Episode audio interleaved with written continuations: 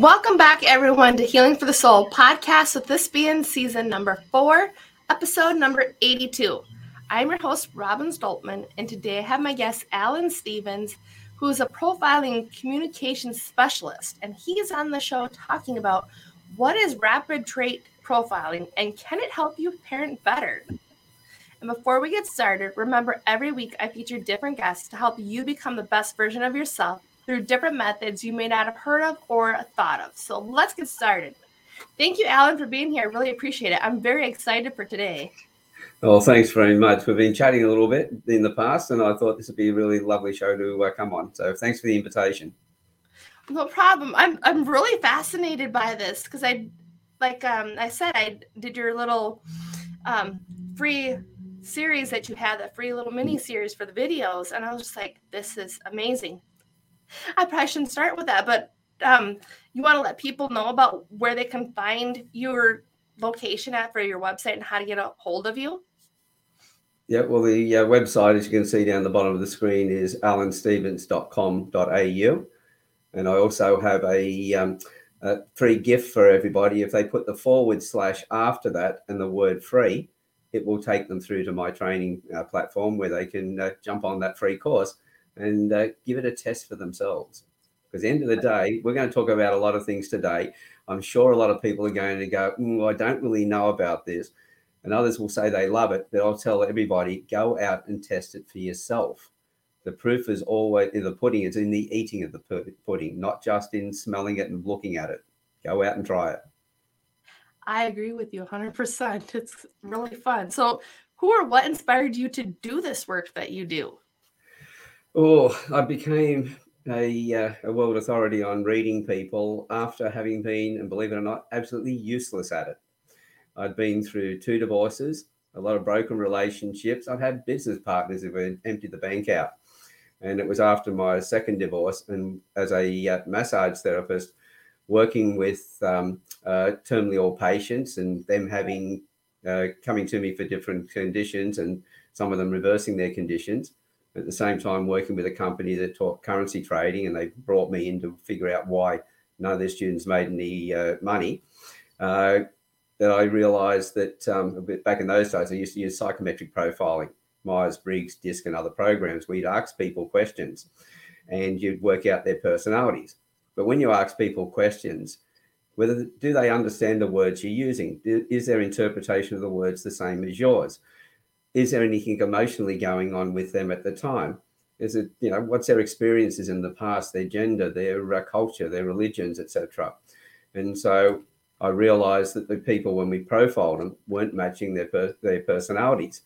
And I needed a better system of uh, doing things. And I've always lived by the philosophy that the most important thing I'll ever learn is the next thing I learn after I think I know everything. So when somebody mentioned to me one day, have you ever looked at reading faces? Well, I couldn't help myself. I uh, got on uh, good old Google, did some searching, and uh, found different specialists around the world who were working in different areas. I'd already uh, picked up uh, my N L P. I've been working with body language since the seventies, nineteen seventies. And uh, I then uh, created Rapid Trait Profiling, which brought four different uh, sciences together, four different modalities. And I put them together into which they've become an art form. So you might say the science and art of reading people. And that's what rapid trait profiling is all about. I love that, especially because, like I said, I had the N L P background, so I understand the N L P. Mm-hmm. I didn't know that you've been doing it since the seventies. So you, you're more of a pro at it than I am, which is yeah, awesome. Well, that That's yeah, well, good. Yeah, I've been around a lot longer than you too. True, true. So, yeah, this is my seventy-first uh, year on the planet. So, yes, I've uh, always, and I'll always be a learner. I will never stop doing that. Because the moment you stop uh, learning, you stop growing. And when you stop growing, that's when you start rotting. And I think people who are active and keep their mind active and are out there trying to help other people as well, always uh, live longer. They certainly do. My grandpa was living proof of that. Yeah. eighty, eighty-seven years old. He's the only person that I know that was still running his own business, still doing everything until he passed. So. Um, That's right. What type of therapies have you learned? Do you well, mention I, some of them? Yeah, well, I've been a massage therapist, aromatherapist. I got involved in you know, colour therapies and uh, sound therapies, and I introduced both of those into the Singapore Hospital for the Kids with A D H D. I'd worked with binaural tones to be able to, um, you know, work with the mind and either lift it up, level it down, you know, playing you know, subliminal sounds, et cetera. I've uh, Reiki master, N L P masters. As one of my friends said to me recently, Alan, you've done just about every therapy there is. It's probably time you were in therapy. And I looked at him and went, he could be right on that one. so, but I've, as I said, I've always had a fascination for um, uh, yeah, learning and growing from there, but not just grabbing one modality and going, oh, this is the, you know, the bee's knees. This is the you know, best thing since sliced bread. The power in the different modalities really uh, comes into play when you put them together. And so if a client comes in to see me, I'm thinking and listening to them, finding out what they're looking for, and then working out what's the best modality. Since I've been profiling, that's changed a fair bit because my focus is more on that area, helping people to understand themselves and understand other people. But if somebody, when I was a massage therapist, would call me up and tell me about the problems they were having, I would then uh, be looking at, well, can I help them? What's the best modalities that I should be using to help them? And if I uh, thought that somebody else could do a better job, that they would align with them better, then I would then uh, get the other person to come in, you know, send re- redirect them to the other person. You know, that's a good way of doing it, especially with business, because that's one of the things that I like to do myself as well, especially is because it's like, it's more of that combination of different things, like what you said for the different modalities. Like you combine like the profiling in with N L P, and then there's other aspects. And if, you know, you're not quite that fit and then you pass them on to somebody else, to me, it's not just networking, but it's also helping build that relationship within that's business. Mm. And so that's the part that I like. That's you're it. Helping. Everything's connected. Because if you stop yeah. and you think about that side of it, we all everyone's saying that they want raving fans. Well, raving fans only come about by giving them a service that they couldn't have got anywhere else, that they really loved uh, what you're doing. If you're just saying, right, well, I've got to work with that person because, yes, I can get paid for it, but you can't do the best job for them, you're not going to get raving fans. I want to work with the people that, because everyone says to me, you know, you know, who do you associate with or where do you go? I go, I don't go where I'm tolerated. I go where I'm celebrated. And so that's how I get raving fans. My expertise in working with parents and school children, I've got clients who are still doing testimonial videos for me ten, twelve years after I've uh, worked with them. You know, I had uh, one father the other uh, week uh, doing a Facebook Live in, talking to somebody else, and he just broke into tears talking about what his children have achieved and the relationship he's got with them. And I profiled uh, his five-year-old and seven-year-old, his five-year-old son and seven-year-old daughter seven years ago. And so... Oh, wow. That's the, they're the, the the people I want to work with, the ones that I can really help. You know, if I'm just working with somebody to make some money, then I really need to recheck what I'm doing. I agree with you. That's what I mean. I'm like, it's not about the money. It's more about the passion and being able to help the person and know yes. that what I'm doing is actually helping that person. Mm. Yeah, well, as I say, what you do for yourself dies with you, but what you do for others and for the community is and always will be eternal. Mm-hmm. And that's how, when you're doing that, you feel better about yourself. The thoughts that you have create different, you know, every thought we have creates a chemical reaction. And so if we're feeling better about ourselves, the chemicals going through our body are feeding our body, not eating it. And so the people who aren't feeling the best, they're damaging their own um, health. So if I want to be healthy and stay young and everything else, the best way I can do that is by helping other people. And, you know, because when we help somebody, we always get the endorphins, we always get that good feeling. You know, we help somebody, we've been paid. Yes. And you get, get paid that. a lot more than what you think. That's it. Some people ask me for support. If I can help them, I'll do that without the expectation that they have to help me back, because I believe that I've just been paid in the moment I've helped them, because I'm That's feeling true. pretty good about it. Yeah, that is true. And I'm I'm glad that you have more of that. Mm. kind of that kind of way to look at it, because there's getting fewer and fewer people that look at it that way in the generations that are coming. You know, that are coming up more, and it's sad.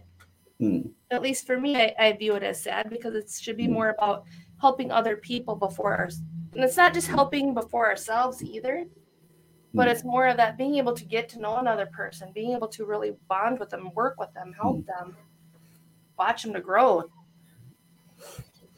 And you can do that with business. That's the amazing part, because like you said, it, it doesn't die with you then. That's it. You're giving it to the community. You're giving it to other people.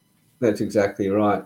Uh, just staring at uh, your baby there, just looking at the shape of the ear. We were talking about music before, and that C-shaped ear that, uh, that's there, that's mm-hmm. the music ear, as I said. So, you know, as I they say, music is a savage beast, and when a child's carrying on, we quite often really view them that way. With uh, with him, it's very much the uh, the music. Yeah, I see that. Mm. It reminds me of like the Cliff Notes. Mm. You know, not like Cliff Notes, but um, I remember. It's I'm trying to remember what it is for the bass. Theirs is different. I'm trying to remember it, because I know like, there's a treble clef. So I'm like trying to mm. trying to remember what it was for the piano, because they've got the backward C. Like look to it. I'm trying to remember. Yeah. Well, if you think about it, the reason we have ears is so it collects the sound and brings it, it channels it into the mm-hmm. ear channel. If you've got a nice C-shaped ear, it's going to bring the um, the sound in more uh, smoothly. And so a, a natural gift for uh, music. So using music to uh, quieten him down, lift him up. And when they're uh, studying the later years, music's going to be the way, and especially when they start getting into their emotions as teenagers, keeping an eye on, because they listen to the type of music they're playing. That will tell you a lot about what's going on inside them. And that makes a lot of sense, especially with teenagers nowadays, mm. yeah. to really be able to help them out. So I can see that where this would benefit, because what is the profiling overall? Like, what does it all entail? Well, it, it's all about building a relationship with people, understanding and connecting with them. And, you know, we've just been talking about a physical feature. The, that's one of the uh, modalities that I'm uh, uh, using. The And it's the, probably the most powerful. Yes, we've got a lot of excitement with things like body language and micro-expressions. You know, we had the Lie to Me show on T V that uh, was all the research was done by Paul Ekman originally, uh, one of the main players in the game. Uh, then we've got the uh, the mentalist side of things, looking at body language and other things. Body language and micro expressions have been around for, you know, well, they've been around as long as we've been around, but the understanding of it has been around for quite some time. Because I think Paul started his research in nineteen sixty-nine, and uh, when he did his um, his thesis, going to the Fore tribe in Papua New Guinea, and uh, you know, working with them to work out which expressions which were universal.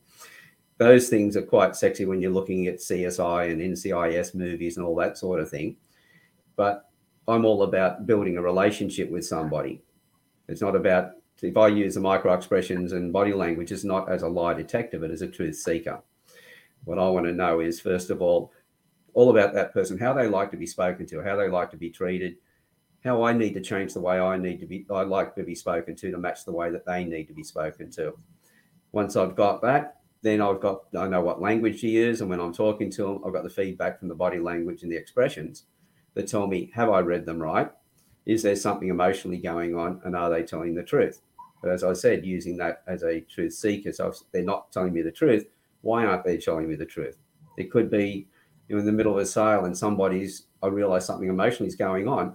Well, I know they're not listening to me, you know, doing a sale. I better stop talking about that and see if I can uncover what's going on. And if I can help them with that, and if I can, then I build even stronger rapport with them. There's greater trust. And because I've gone through that process, it's a genuine trust that they have for me, because I've been genuinely trying to help them. So the facial uh, features, and this is where um, a lot of people listening to this might go, ooh, this is a bit woo-woo. This is a bit uh, clairvoyancy, what's going on here. But it's pretty simple. If you lift weights, you're going to build muscles. Any repetitive movement of a muscle is going to shape it. And so at the same time, the body language and micro expressions, you know, express what we, you know, we feel inside. So it's showing that everything we feel inside, we express outwardly. So while you're sitting and concentrating and really thinking and pulling expressions, you'll pull an expression over and over. So on your face, you're going to create ridges and crevices, wrinkles and other things. Like looking at you, I can see that you've got the deep, these little raised sections above your eyebrows. That's about detail. You need detail. Yes, you're going to analyze it as well. Get, make sure the detail's there. But I know that once you've got it, it's like, just give me the best way to do it and get the hell out of the way and let me get it done. Yep. You haven't got time to muck around.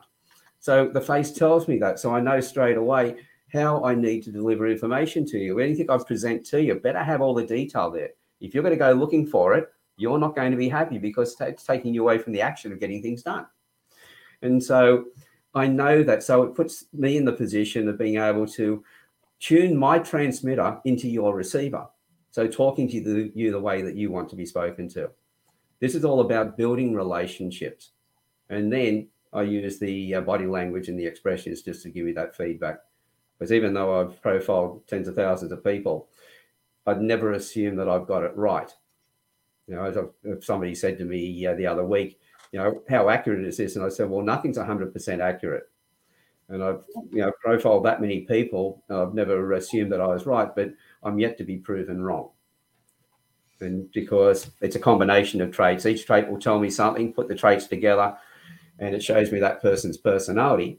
And in reality, we've got no two people on the planet have the same personality. This is why I moved away from any psychometric profiling that put people in boxes. And uh, that's where um, this has all come from. I like that because I don't fit in the box. None of us do. No. It, it's like they always try to fit. They always try to fit us into boxes, especially in the mm. traditional therapy. And I'm like, mm. well, we're not all the same. We all have different backgrounds. I mean, like even identical twins, they still do things differently. Yeah. One will lead, one will, um, because you know, even if they were joined at the hip, if they're looking in a different direction, they're going to take in different information, and that's going to impact on them. So I think the, uh, I think it was the Air Force, um, I think it was the American Air Force who worked out that there is no such thing as normal. They looked at what the average um, person was like. They designed a chair, you know, the, in the cockpit for the fighter pilots that was based on what they thought was an average of everything. Nobody fitted it. It was a total waste of time because wow. there is no such thing as an, an average or uh, there's no such thing as normal, really, because no. we all vary all the time. You know, we talk about, well, I do a lot of work in the area of mental health as well with the Campfire Project mm-hmm. and the Business of Smiles, which are two charities that I've, I'm run, a part of, I part run one and I run the other one. And uh, that's all about being able to recognise the difference in everybody. Once you do that, the person that you're talking to, when they feel that you're treating them as an individual separate from everybody else, they feel like they're being trust, trusted. They're more likely to open up and share. I'm more able to uh, help them out when I'm talking to them. And that would help. That helps a lot then too, because they get that validation. Mm, that's exactly right. I was going to say now earlier when you were um, talking right before the Campfire Project that you had mentioned, you had mentioned about for the personality traits or the character traits. And I was wondering would that help somebody like with employment then too, to know for their employees so they can catch if they're unhappy or like when you were um, saying about like for my eyebrows, like for mm. example, like that ridge above mm. that I'm just like, give me the details, you know, move out of my way. Cause that's just, mm. you know, you're accurate on that. So I was wondering, would that help hire the right employees? And then to know if the employees are starting to have difficulties so that maybe they could potentially um, help an employer, an employee out that may be going through mental health issues. Yeah. Well, if you think about, first of all, when we're happy, we're more productive. When yes. we're doing things that match our personality, we're happier. We're more, we, we create more. So any organisation who's not using this is throwing money away because we know in Australia, well, the stats are showing that when you've got forty percent of the people who feel that they're being bullied, their performance drops uh, anything up to seventy percent. The people who are watching that, their performance will drop forty percent. The average uh, p- uh, performance uh, uh, levels that are lost in an, uh, an average size organisation is about twenty-nine, thirty percent of their products, pro- sorry, profits are gone. Simply because people aren't working at their best. all the reports that are coming out at the moment are showing that all small um, and medium-sized businesses have, you know, have had problems with at least fifty percent of their staff, with the uh, you know, turning up late and other things, people not knowing their rosters. The thing is, if you uh, well, let's start at the very early fa- phase, and I'll just take it right through the whole lot. At birth, we can pick up to anything up to about ten traits in a newborn child. By the time they're five years old, there's about twenty-four traits. By the time they're ten, there's about forty traits. Before they pick their final subjects for school, we've got about sixty traits out of the sixty-eight traits. There's a few that sort of really develop into our uh, into our early twenties. So if we're able to read traits in a child, we can see what gifts have been passed down. We've got a good idea of what they're going to be like before they get to school, where they're going to fit the education system. We know what hobbies and sports will suit them. Before they pick their final subjects at school, we know what type of careers will suit them. So instead of giving the job guide and go, go read this, you know, it's a white telephone residential directory as far as that goes. Or you say to them, look, here's a couple of jobs that may match your personality. Go and check these out in the job guide. So they're making their own decisions. They're doing their own research, but they're given some direction on where to start. It's like giving them a, um, a yellow telephone book uh, directory of uh, services. Then when they pick their final subjects, they're more likely to go off to university and complete their courses, because how many people have got uh, university degrees that they don't use? I even know people who have got second degrees and don't there's use it. Way too many people out there. That's what I've been telling people. I'm like, there's no sense in going to college until you know what it is that you want to do. That's there it. really isn't. Yeah, I mean, I would have saved tons of money if I would have just picked one if I already knew what I wanted to do to begin with.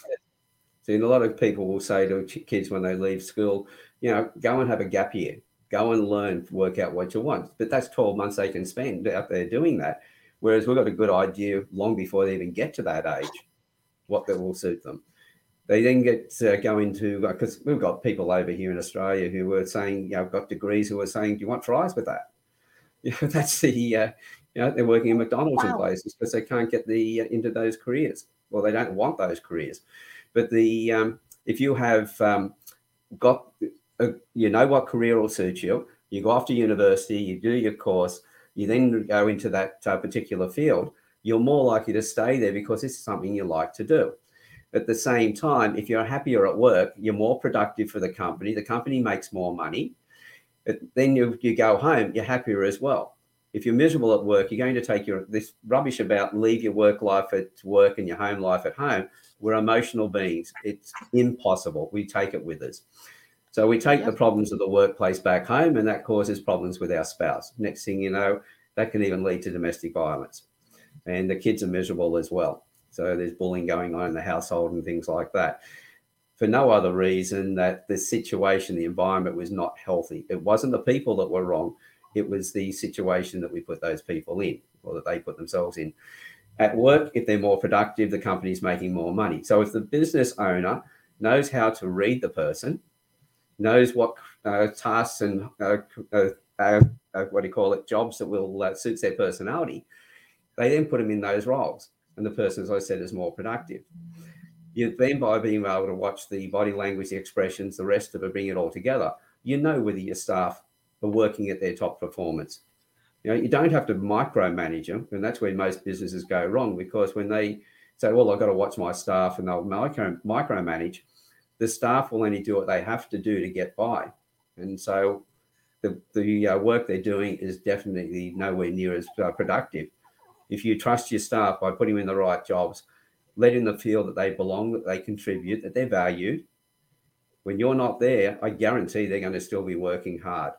They'll be coming up to you with ideas as well, because they feel that they own it. They have a they have a place. And anybody with the place that you have, you take pride in it. You want to look after it, whether that be at work or at home or anywhere else. And this is where, you know, we're missing the thing. We're, we're saying we've got to put all these new systems in. We were talking about computer systems and everything else earlier on before we started. Yep. The most important thing is getting your relationships right. There is it no is. such thing as a business relationship. Every relationship is human to human. Businesses don't talk to each other. The people in the business talk to each other. So once we realize that every relationship is a uh, personal relationship, then we've, uh, we're moving in the right direction. and put that together, and people will feel that they belong, they contribute. And the old saying, you've got to work on your business, not in your business. Well, you can't when you're micromanaging. You can't when you haven't put the people in the right uh, positions. You've mismatched them with the jobs they should be doing. And so you're going to be losing money. But if you um, treat people in that way, you can go on holidays and the company will still grow in your absence. And that's where people should be looking at, how do I build this so that, uh, you know, because think of it from your own personal view. People will say, well, I'm running a business and, you know, their lives are theirs. They've, I'm paying them for their work. Well, you're paying them for their uh, work, but you're not getting the productivity because you haven't taken that little bit of time out to make sure you had the right people in the right jobs and you made sure they were treated the right way.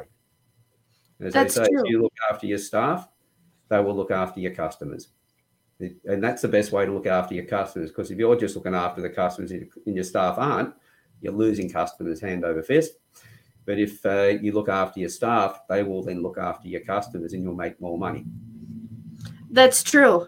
Because a person notices that, like, when they go into different places, mm. like even around town. Like um, if you go to shop, if you shop local, I'm sure you notice it. If you, if you shop local, there's people that are willing to help you. They're they're more friendly. They're more there to guide and help you. Like, they want to help you. Versus you go to places like Walmart and just the big box places, they don't care. They're just walking around doing their own thing. They're not there to actually help you. They're more for a paycheck versus the local. Yeah. Well, test it out when you do go to places like Walmart. Go when you're going out through the checkout. Just watch the people. When you're in the line, watch the people who are working at the checkout, and you see their posture and everything else. And then when you come up and you're being served, look for something that you like. It might be the colour of their eyes. It might be something that they're um, they're doing. I quite often compliment some of the ones on the way in which they're packing the uh, The, the bags that I've got there, you know, all my yoga products going in. And I'll make a comment about that. I'll ask them about their day. Watch their posture change. And at that moment, their performance changes as well. So those that are packing the boxes that weren't looking, you know, you know, just throwing things in, all of a sudden they take more care, because everybody wants to feel that they're valued, that they belong, that they contribute. It's the same with your, your partner, you know, your, your love relationships. If people don't feel that they're valued, that they belong, that they can contribute, then there's not going to be uh, any sex or anything else coming out of it, and the person's more likely to walk out on you. True. And so this is the thing. It's your relationships have got to come first. People say to me, oh, but you've got to have a pro- good product and service. Yes, you do. You, you, it's important to have the relationships. It's important to have the good product or service. The one that has the priority, though, is build a relationship, because you don't build the relationship, you never get the chance to show people how good your product or service is. That is very, very true. And like everything that we've been talking about in general, even though um, I'd asked you about like for the employment, that still all pertains very much to the children as well. Mm. Like in schools, because then they can get along with each other better. That's it. I can see how this would help. You know, the parents be able to get along with their children better, not just their spouse, but being able to get along with their children as well. Well, if I might, I'll just share a couple of um, of uh, my clients, and they're telling everybody, so it's quite um, okay for me to share their stories. One mother, uh, this is about twelve years ago now, when her son was six, uh, I was doing a workshop for her. She used to run a singles group. Where do you go to meet people without going to pubs and clubs? And so I did an event for her on that weekend called How to Avoid the Psychopath and Other Practical Dating Tips. And her uh, it was done in a big theatre with the balcony and everything else. And she had her son there this afternoon, and he was running around making noise and everything else. But I was still able to work with the group uh, without any problems. But at the end of it, she said, oh, can you profile him? And I said, well, will he sit still for me? And she said, no. And I said, well, can you take some photographs? Because facial features, features don't change overnight. If I've got your features, I've got your personality. And if I've got uh, like a, you know, a photograph today and a photograph of years ago, I've got a good idea of what things have happened in your life in the meantime as well, whether you've been through stress or wow. good times and things like that. But she uh, sent the photographs to me. And yes, he was in different outfits. So even she had trouble getting five photographs taken at the one time. I profiled him, gave her a report back. And in those days, I used to use a written one. And it was good that I did then, because she took it to the school and the after schools care. The after schools care didn't want him anymore. The school wanted him to be more heavily medicated to get him to fit into the classroom. And it was all about him fitting in, not about his um, uh, welfare. And um, she told each of them that if the uh, the others were, the other person was not. So she told the teachers, the after school were doing. She told the after school, the teachers are doing this. If you don't do this, it's not going to work. It's going to fail, and you'll be responsible. Neither parties wanted to be held responsible. They put it in place. They said that he would never do presentations in front of the class. At the age of uh, uh, seven, he was standing in front of the class doing presentations. A year wow. and a half later, they were able to uh, let the psychologist go, didn't need him anymore, and with the doctor's approval, reduced his medication. At the age of eleven, he wanted a birthday party with all of his mates, and uh, she dreaded it at first but had it. She said it was noisy, but it was just a noisy boys' party. At the age of uh, you know, fourteen, they did bring the psychologist back in then because it was um, puberty was setting in, and I thought, somebody else can handle that, thank you very much. and uh, then uh, at the age of sixteen, one of the girls at school had put a post up on the bulletin board that she had um, been kicked out by her mother. Her grandmother uh, wouldn't let her in. She'd actually self-harmed and she was suicidal. Nobody did anything about it, but this young fella, Jack, he uh, said to her, look, you come in to see Mum. He rang his mother, told her what was going on, said, could I bring her over? She stayed with them that night. They were able to then get her into the right support. Now, the principal didn't do anything. The school teachers didn't do anything. Only Jack did. This was a boy that everyone said would never amount to anything. He's now an entrepreneur. And as his mother said, the conversations they've had all the way through have been absolutely magic. She said, you know, the, she can talk to him about anything and the wisdom that comes from him. That never would have happened if he'd been medicated uh, through no. all of those years. And so that's one area. The other one, I profiled a five-year-old boy and a seven-year-old uh, girl for their father. This was seven years ago. The five-year-old's um, music trait, as his father said, he was always manic. He was always, you know, so much energy. And uh, he thought, yeah, he needed medicating. But um, he wasn't getting on with his son. He said, it's really hard. And I said, well, number one, he had a music trait, was the main thing that I could see, and plus some other traits. But on the music trait, told him how to handle that. He did come back to me. He said, Alan, talking to you costs me money. I said, what? And he said, my son, we found out he really did, does love, love music, and now we're up for dance lessons and piano lessons.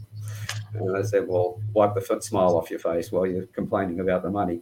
And, uh, and he's got this great relationship with him. His, sis- his daughter, the young boy's sister, uh, she had two traits. I could see that were going to be a problem at school. One was critical perception, or not critical, judgment variation, I should say, where she would get, have ideas that nobody else would uh, pick up. But because she only, she wasn't analytical like you, she just wanted the overview, least amount of information to make a decision. If she was talking to somebody who was more analytical and she came up with an idea, especially if it was a school teacher, the school teacher wanted to know more about it. If she couldn't explain it in satisfaction to the other person, over a while she'd be told to sit down and be quiet. And kids who have that trait usually cop that through school. And so when they go into the boardroom, when they were asked to give um, their ideas, withhold their ideas. We lose a valued um, resource when that happens. But she also had a pioneering trait. And I knew between those two traits, she would have a problem at school. The pioneering trait was she liked to do things that nobody else has done. She wanted to be the first. Well, I gave her father information about how to handle that. Recently, he did a Facebook Live and he burst into tears talking to the other guy who is, you know, asked him about uh, things that were happening with his daughter. Now she's fourteen. At the age of fourteen, she's now in the under the under sixteens basketball uh, uh, for the uh, state. And so she's really achieved there. But when she was seven, the traits I said the, he should look at, she became a published author on Amazon at the age of eight. She started her own coaching business by writing her own affirmation cards and taking those to school and giving out to the kids. And her father said, you know, that's costing me money. I said, what? He said, well, she writes the affirmation cards. We duplicate them, we laminate them, and she takes them to school for the kids. And I went, yeah, so you're talking about the cost of laminating. He says, no, no. He said, we've got a deal that every new affirmation that she writes in her language, not going and researching on the internet and writing down an adult one, But writing in her language that the other kids will understand, he said, I have to pay her a dollar. I said, what are you up to? He said, twenty-five dollars. I went, well, stop complaining. When you get to twenty-five hundred, well, then come and talk to me. But, um, you know, this is the whole thing. If we can read our children, we understand how they need to be spoken to. We know with girls between the age of eleven and fifteen, we'll find that more than five percent will try and commit suicide. The boys from fifteen to nineteen percent here in Australia as well are the highest achievers at committing suicide of all the ages. And then after that, it's in their, you know, their, their thirties and forties, mainly because they're taking redundancy and things like that. And their identity as a hunter, as a provider, is gone. And so they question their, uh, their actual place on the planet. But uh, if you've got children at those ages, you want to make sure that when they've got stress and everything else, they come and talk to you. There is nothing more devastating than having a teenager pass away. The impact that has, every kid at school is impacted. The families around it, their family, you know, it's hundreds of people who are affected by that uh, death. But if the parent is connected to the child, the child feels safe to come back and talk to them. And it also disempowers some of the um, molesters and pedophiles that are out there, because they, you know, people who abuse children will manipulate the child and tell them if they tell anybody, you know, there'll be shame and everything else that goes with it. And the child then doesn't say anything. But if the child's got a great connection with the parents, because the parent really knows how to talk to them and they've built that relationship, the child's just going to go, oh, no way, straight back to the parents and tell them what's going on. And so this is how everything's impacted. You know, it's like with the Campfire Project, it's I created that with a hashtag WeTogether, because everything's connected. And we work together, we solve our problems. So in a family situation, it's very much hashtag WeTogether. It's a case of know your children, know how to talk to them, have that bond with them so that they feel safe to come and see you and talk to you.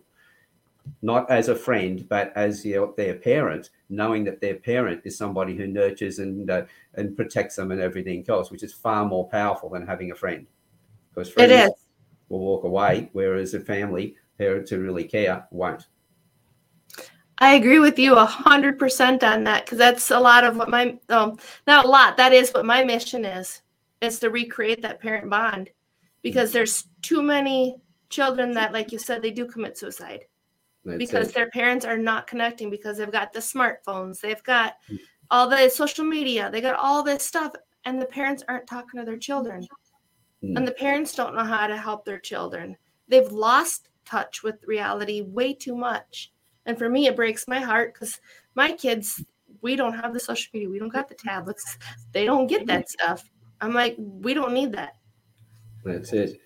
So a lot of the men, you know, the women, the, the mothers who are listening to this, I'm sure will be the ones who will be going, yeah, I need to know more about this. Yes. But the ones who I really want to jump on board are the fathers. At the moment, roughly fifty percent of families, you know, marriages break up. In a lot of cases, the father then becomes absent. They might have been physically or emotionally absent before that, because they were working in the work all the time, trying to provide for the family. But what we found is that um, boys, especially uh, teenage boys, they need to have their fathers around them. And I explained in a couple of uh, interviews just recently what I was talking about. Boys will be noisy. They will carry on and everything else, especially when they get in their teen, into their teens. They will roughhouse. They'll, they'll be, even behave badly in public. It's the same as watching young bucks in the bush. The bucks will charge at each other around springtime. They're jockeying for position. Where do I fit? You know, all trying to be alphas. And the what happens is we let them do that so they can then get that out of the system, get some sort of identity. But this is where the older men were supposed to step in and go, rightio, now you've got that out of your system. Let's forget about being an alpha and become a real man. Become yep. a man and not trying to be the man. Because when you're trying to be an alpha, then competing with everybody else, lonely place, you know, it's no real support. And a lot of uh, boys will grow up and never really go into manhood, no matter how old they get, because they're still going to be boys, because they're still trying to be that young buck who um, is the uh, man, trying to be better than everybody else. And we see it in our politicians, we see it in our sporting stars, and we see it in our um, entertainers as well, all the egos and everything else. Whereas somebody who wants to be the best version of themselves whether they're still with their partner or not. I teach people how to co-parent their children. And because my first wife left, and I had three boys to raise on my own. And I realised as they grew up, if they didn't respect her, they weren't likely to respect the women that they were connecting with. So and that's I not good. built a relationship with her to co-parent the boys so that she was brought back into the, uh, the, the, the, the, the family type thing. And as I said to her, my job is to help them uh, respect you. But once they do respect you, by the way, they'll always love you. But uh, to get them to respect you is the first thing. But once you I do that, your job then is to maintain it. So we had to work together at that point. I got them to that point where they respected her, and then you know, she then maintained it from there. And, you know, it's a matter of choice how you handle things. I looked at it and thought, right, if I bagged her about anything, I'm telling my boys that half of them is no good because they're made up of her D N A and my D N A. And it's the same thing with the mothers, you know, having a go at um, uh, her ex, you know, talking to their kids, whether it be boys or girls, you're still going to damage them. And boys need the men around them, or otherwise they're never going to go from boyhood into manhood. It takes a male to take them through that, because we learn not from being told what to do, but by watching. And if we've got an older man who is behaving the right way, they have been through that stage of the uh, the young buck. They've now moved on to doing the right thing. And uh, the boys will then follow that, because the most horrific crimes against women have been actually conducted by boys who didn't have a father. The father was totally absent because of divorce, or, as I said before, physically and emotionally absent within the household. So we need to work with both. We don't have to work, live together, but we do have to work together. I agree with you on the stats for about the um, fathers not being in the home. Hmm. I know way too many men that have the criminal background just because there was no father in the home, hmm. or father wasn't there present, you know, like emotionally present. I can't name actually a single man that I don't know that actually succeeded without having that positive male role model in the home. I don't know any of them that have succeeded, you know, without having that. They That's have it. to have their father. Mm. That's the biggest thing that I have noticed. And it's just, is that part of like the Campfire Project that you have? That's like, a Campfire Project.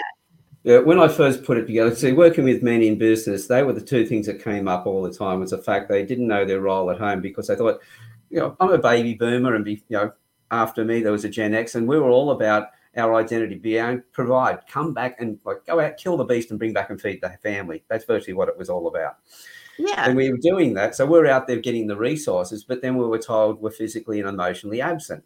And we go, okay, we come home and we spend a lot more time at home, and then we're not bringing the resources in. And we're going, we can't be in two places at once. And that was causing no. deep frustration. At the same time, political correctness and gender equality. I believe in gender equality, but the way it's being done has not worked. It's been these quotas which have caused mm-hmm. a lot of problems. Political correctness, we don't fix a problem. We put a Band-Aid on things, and we therefore divide people even further. And so the men were frustrated at work. They said, right, we're so worried about saying the wrong thing. And when you focus on something, that's what you get. So worried about saying the wrong thing, they would say the wrong thing. And so that then blew out of proportion. So they went, we're so frustrated. And I, and I realized that that was leading to bullying in the workplace and also some domestic violence. And so I thought, right, men needed a safe place where they could come and sit and talk. And so I thought, right, I went through... Um, Uh, initiation into a tribal, uh, Aboriginal tribes back in the, or fifty years, when I was fifty, twenty years ago. And that was when I was working with terminally ill patients, and I needed some answers for why they were, you know, reversing their conditions. And so through some chance meetings, met a group, got invited out bush, learnt their culture, which was all about love, humility, and respect. They were the main three pillars. It was bringing boys into manhood. So I thought, right, men needed a safe place where they could sit and talk, tell their stories. But I didn't want it to be a men's group, because men's groups on their own, women's groups on their own, me too, men too, yes, those two where we'll find all the problems that are out there. And we needed that, highlight the problems, but they're never going to be the solution to the problems, because they're pointing fingers at other people all the time. When you point fingers, you know, just get somebody to do that to you, it aggravates you. Mm-hmm. So yes. We need to work together. So I created the hashtag WeTogether. got the men. I had women in the group. I'd interview the men. Once I got to about twenty, thirty men, I'd started doing panel discussions. And now we would talk about drugs, alcohol, masculinity, femininity, the porn, what do you call it, the uh, text, toxicity of uh, both masculinity and femininity, because it exists on both sides. Mm-hmm. And that was when uh, the women started sending me personal messages, because I originally wanted the women to be able to hear how men could uh, speak when they felt safe to do so. And it really worked, because the women sent me personal messages going, we love these men. We've never heard men talk so passionately and so deeply about their emotions. At the same time, we've never heard them speak so wisely about how we can improve our, our communities and society. And they said, is there any chance we can get involved? And I went, yep, I've been waiting for you to put your hands up. Brought the women into the one-on-ones, into the panel discussions. There is um, no uh, restrictions to uh, gender, religion, culture. Everybody's welcome in there. There's only two questions you have to answer when you first come in. It's the same question and uh, asked in two different ways. Will you respect everybody? Everyone said to me, why the two questions, the same, the same question? I said, there's your two chances. You don't get a third. The moment anybody is disrespectful to anybody, they're out. The oldest man I've interviewed was ninety-nine years old. The youngest to actually uh, conduct an interview, where he interviewed his father, was nine years old. We've wow. had uh, all genders and cultures. Everybody uh, is welcome to uh, put their hand up and tell their stories. I've spoken with all the different genders, you know, people who transitioned from male to female, females to male, uh, lesbians, uh, gays, heterosexuals. Everybody is welcome in there, because, as I said before, no two people on the planet uh, have the uh, same story. They're, everyone's got a different story, different personalities. So everybody there has a um, their story is valuable. And I started out being the only one, having the pleasure of sitting there and uh, feeling that respect that they would open up and tell me their stories. We had some horrific stories that came out, and some that people said, I've never spoken to anybody else before. But my job was to be the eyes and ears and not the mouth. So if I did ask some questions, usually I sit there for forty-five minutes. The person's talking, I won't interrupt them, because their unconscious mind is steering the conversation and finally getting to the conscious mind that hasn't been listening to it, what the unconscious mind's been trying to tell them. So I sit there and hold that space for them. I usually say it's the best therapy they've ever had. And I go, well, you've had the best uh, uh, therapist yourself. Your unconscious mind has finally got through to you. Well, I just facilitate the space. And so the group has uh, grown. We've been interview- interviewing people all over the world. And now uh, two of the guys that I uh, put together, introduced about two years ago, they had only up until recently had only finally met each other face-to-face. They had been running a charity now for two years between the two of them, over StreamYard, over Zoom. And uh, it's called the Business of Smiles, where they go out into the public, meet people, and uh, talk to them. And uh, they usually, people usually get their attention very quickly, because they're wearing big smiley T-shirts, plus these very bright yellow socks, which have these little yellow dots all over them. Little oh, that's black awesome. Dots. Yeah, the black dots. Tough times you're going to yeah. go through in your life. They're going to happen. You're not going to get out of it. True. But the yellow, the warmth, the into sun, the, the support, the right support you're having around you, camaraderie of friends, right therapists, et cetera. They walk up to people, you know, thank them for hanging in through COVID, through the fires, the floods, et cetera. Thank them for supporting other people. Ask them if they can give them a pair of socks. If the people take the socks, which most times they do, they then um, uh, ask if they can tell them the story. They tell them a bit more about the black dots and the, the rest of it. And that usually means that people then just break down and just start talking about what they've been through. And so their target now is to run from Sydney to Melbourne, which is about thirteen hundred kilometres. It'll take them about two and a half weeks to do the run, going through all the villages and all the townships, handing out socks and starting conversations. Their target is ten thousand socks, to start ten thousand uh, uh, conversations on mental health. That's and the awesome. More we talk about it, the more we remove the stigma of it. Because getting back to what I was going to say before, that everybody is on the mental health scale. A lot of us are very lucky to be at one end of the scale. But as we you know, you get out of bed one morning and you kick your toe, all of a sudden you're feeling really cranky and everything else. We slide up and down that scale every day, but how far we slide down and how far we stay at the other end, it's a matter of our circumstances, and people should not feel stigma around that, but just realize that their circumstances, their environment, how they've handled it has kept them in that position. So by having the right people around them, their handling of it can change.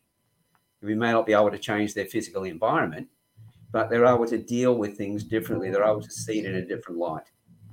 And so this is, uh, you know, that's where my uh, profiling has led me to, is leaving that uh, legacy. As they say, what you do for yourself dies with you, but what you do for others and the community isn't always will be eternal. Yeah, that's amazing. It's a beautiful way to end all this too. I really appreciate your time and energy, Alan, in all of this. What's the best way for people to get in contact with you one more time? Well, my website, which is alan stevens dot com dot a u. And as I said, you know, if they want to do, uh, give themselves a, a bit of a, a, a lead up with uh, reading people and building relationships, just put the forward slash after that and the word free, F R E E, and they can get that free course. And then awesome. From there, off my website, there's a contact form if they would like to have a chat with me. And I'm always happy to have a free chat with people. That's awesome. Well, thank you for your time and your energy. Um, not just you, Alan, but also the energy, the time and the energy of our audience as well for listening to the Healing for the Soul podcast. So be sure to follow me, Robin Stoltman, on or Healing for the Soul on social media, and my guest as well. Do you have social media, Alan? Yep. I'll, I can send those over if you like. You can put those in the show notes. There's quite a few different areas they can find me. Awesome. I will definitely do that. Thank you. Thank you.